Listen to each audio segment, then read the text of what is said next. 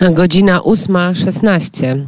Radio Wnet dzisiaj poranek nadaje z Muzeum Powstania Warszawskiego. Jesteśmy tutaj na dziedzińcu, a ze mną w naszym wyjazdowym studio pan doktor Paweł Ukielski, zastępca dyrektora Muzeum Powstania Warszawskiego.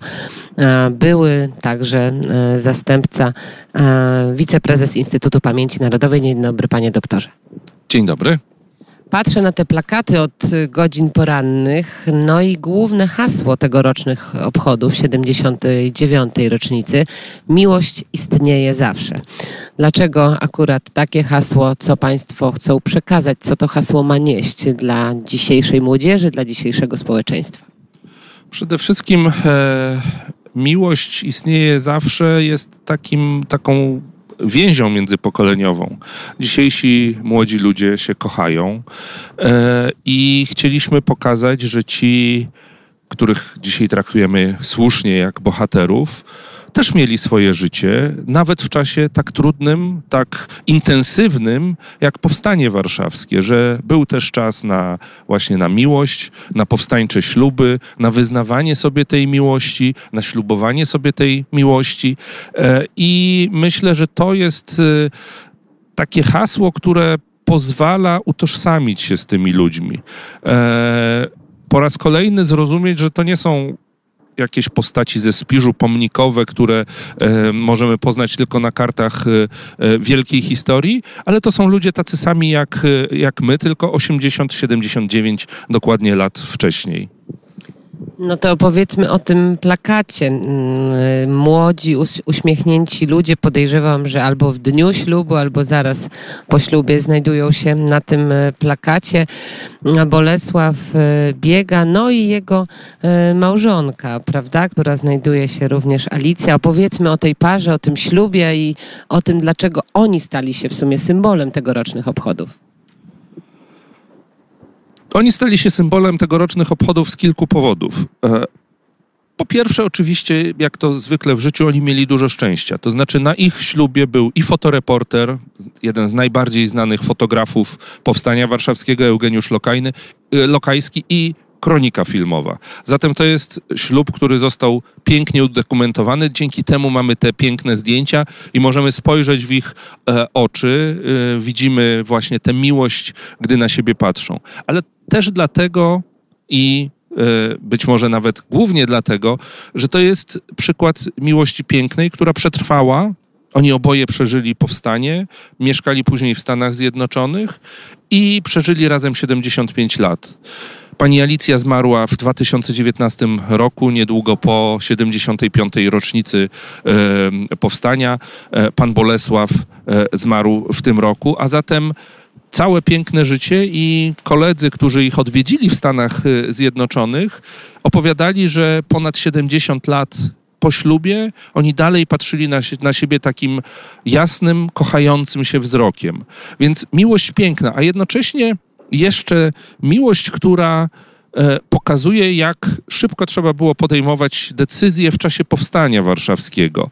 Decyzja, że wezmą ślub, zapadła zaledwie dzień wcześniej i nie ukrywali tego, e, zwłaszcza pan Bolesław, że nieco wbrew jego ojcu, który uważał, że jest to decyzja pochopna, e, podyktowana e, emocją chwili, a nie przemyślana taka na całe życie. Jak się okazało, jak na taką pochopną decyzję, wyjątkowo długa i piękna miłość e, im z tego wyszła. Jak rozmawiamy o tych ślubach i o tych pięknych chwilach, ceremoniach, e, które właśnie miały miejsce podczas powstania, to powiedzmy, Ile było tych ślubów e, i czy my mamy dokładne e, dane, bo no ten jest jeden z najlepiej udokumentowanych powstańczych ślubów, tak jak pan powiedział, Eugeniusz Lokajski-Brok, ale także zaprośmy naszych słuchaczy do tego, żeby obejrzeli sobie, bo można obejrzeć, bo powstał taki krótki film w, Tade, w reżyserii Tadeusza Śliwy e, z utworem Wojtka Sokoła. Miłość jest zawsze utwór za kilka chwil po naszej rozmowie, ale właśnie jak, jak wyglądały te śluby, jak młodzi decydowali się, no i jak to było podczas powstania? Pod, Podczas powstania oczywiście warunki były bardzo polowe. E, nasi bohaterowie e, mieli obrączki z kółek e, od karnisza, od firanki. Więc, więc tak to wyglądało. Nie było wielkich przyjęć, nie było tańców. Zazwyczaj to były krótkie, bardzo wzruszające ceremonie.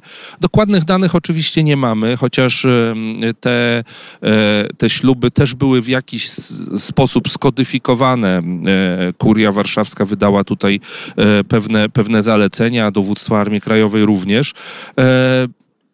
Myślę, że można śmiało powiedzieć, że było ich e, takie niewielkie kilkaset, prawdopodobnie e, między 200 a 300 takich przypadków. E, oczywiście nie wszyscy mieli tyle szczęścia. Wiele z tych małżeństw zakończyło się jeszcze w czasie powstania poprzez śmierć jednego lub obojga małżonków. Wiele z kolei przetrwało również później i, i one trwały, jak chociażby choćby ślub e, słynnego kuriera z Warszawy, Jana Nowaka-Jeziorańskiego z jego ukochaną Gretą. E, więc, e, więc te śluby były czymś niezwykle mm, istotnym dla tych młodych ludzi. Te decyzje bardzo często zapadały dosyć szybko, bo oni wszyscy mieli świadomość, że jeżeli nie zdecydują się dzisiaj, to jutro mogą już nie mieć takiej szansy. E, I, e, i dlatego e, te śluby były zawierane w czasie powstania. Nikt tego nie odkładał, jeżeli był na to zdecydowany, nikt tego nie odkładał na po powstaniu, że wtedy będzie spokojniej i będzie można zrobić piękną ceremonię, bo mieli po prostu świadomość, że to się może nie udać, ale jednocześnie brali te śluby i to jest e, jakby druga część naszego hasła gdzieś w domyśle, bo miłość daje nadzieję i oni wszyscy mieli nadzieję. Wszyscy mieli nadzieję, że E, po powstaniu, po wojnie, będą to życie mogli sobie ułożyć wedle własnej wizji. I te śluby miały być takim wyrazem tej nadziei, takim świadectwem, że oni w to wierzą, że to powstanie przeżyją, że to powstanie wygrają i będą żyli tak, jak chcą. E, to jak rozmawiamy o tym życiu, no to ilu jeszcze powstańców warszawskich żyje do dzisiaj? E, no i jaki jest e, kontakt z nimi? Przed wejściem na antenę rozmawialiśmy, że jeszcze niedawno na naszej antenie był jeden z ostatnich, najstarszych powstańców warszawskich. No niestety, niestety odchodzą.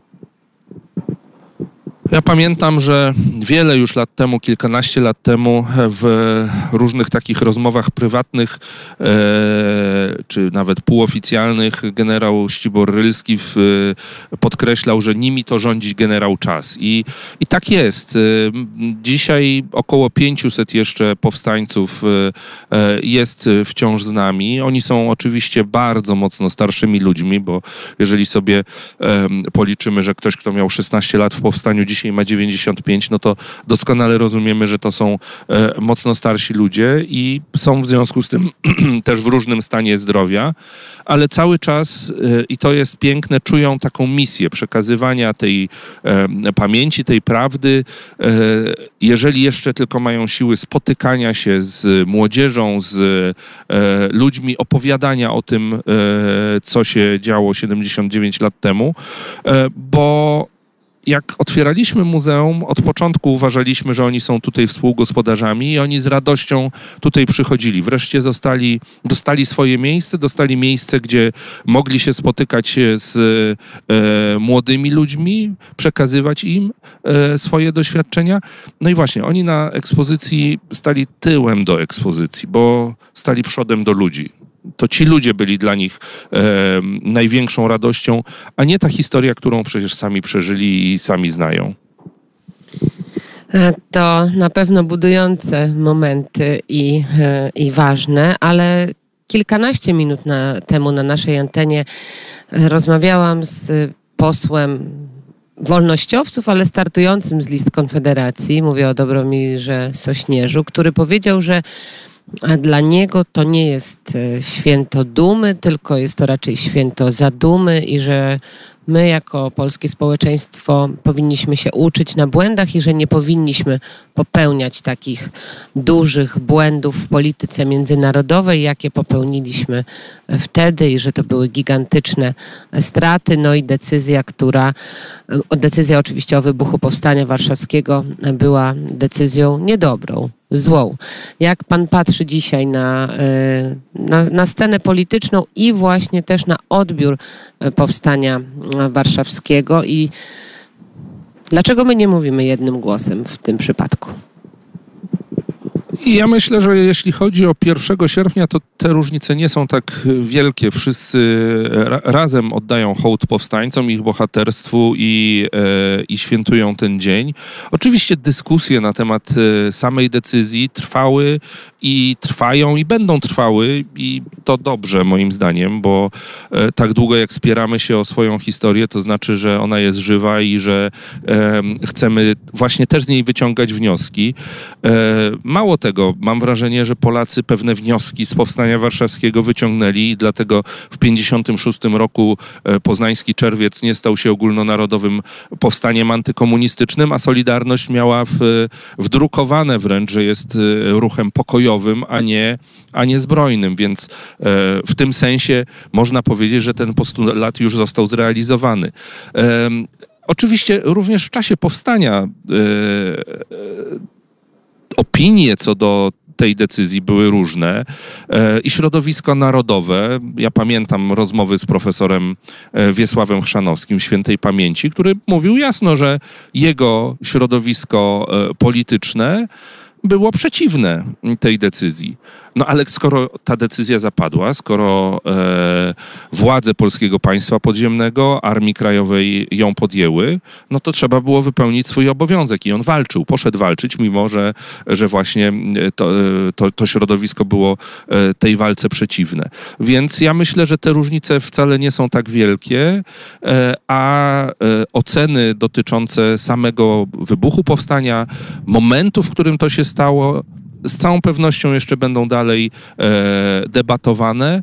E, ja zawsze tylko podkreślam, że m, mm, jednym z podstawowych błędów e, e, tych, którzy krytykują te decyzje, bo oczywiście to prawda, trudno zaprzeczyć, że gigantyczne straty i zburzona Warszawa. E, natomiast pewnym takim błędem prezentyzmu jest e, twierdzenie, że gdyby powstanie nie wybuchło, tych strat można było e, z całą pewnością uniknąć. Przecież Niemcy zakładali, że to będzie bardzo silny punkt oporu Warszawa, więc ciężkie oblężenie, sowieckie miasta jeżeli spojrzymy, co się stało w Budapeszcie, co było z, we Wrocławiu, no z całą pewnością to nie jest tak, że tych, e, tych ofiar w ogóle by nie było, a miasto pozostałoby nietknięte. Zbliża się wielkimi krokami ta okrągła 80. rocznica e, wybuchu Powstania Warszawskiego, ale ja zapytam pana o inną 80. rocznicę.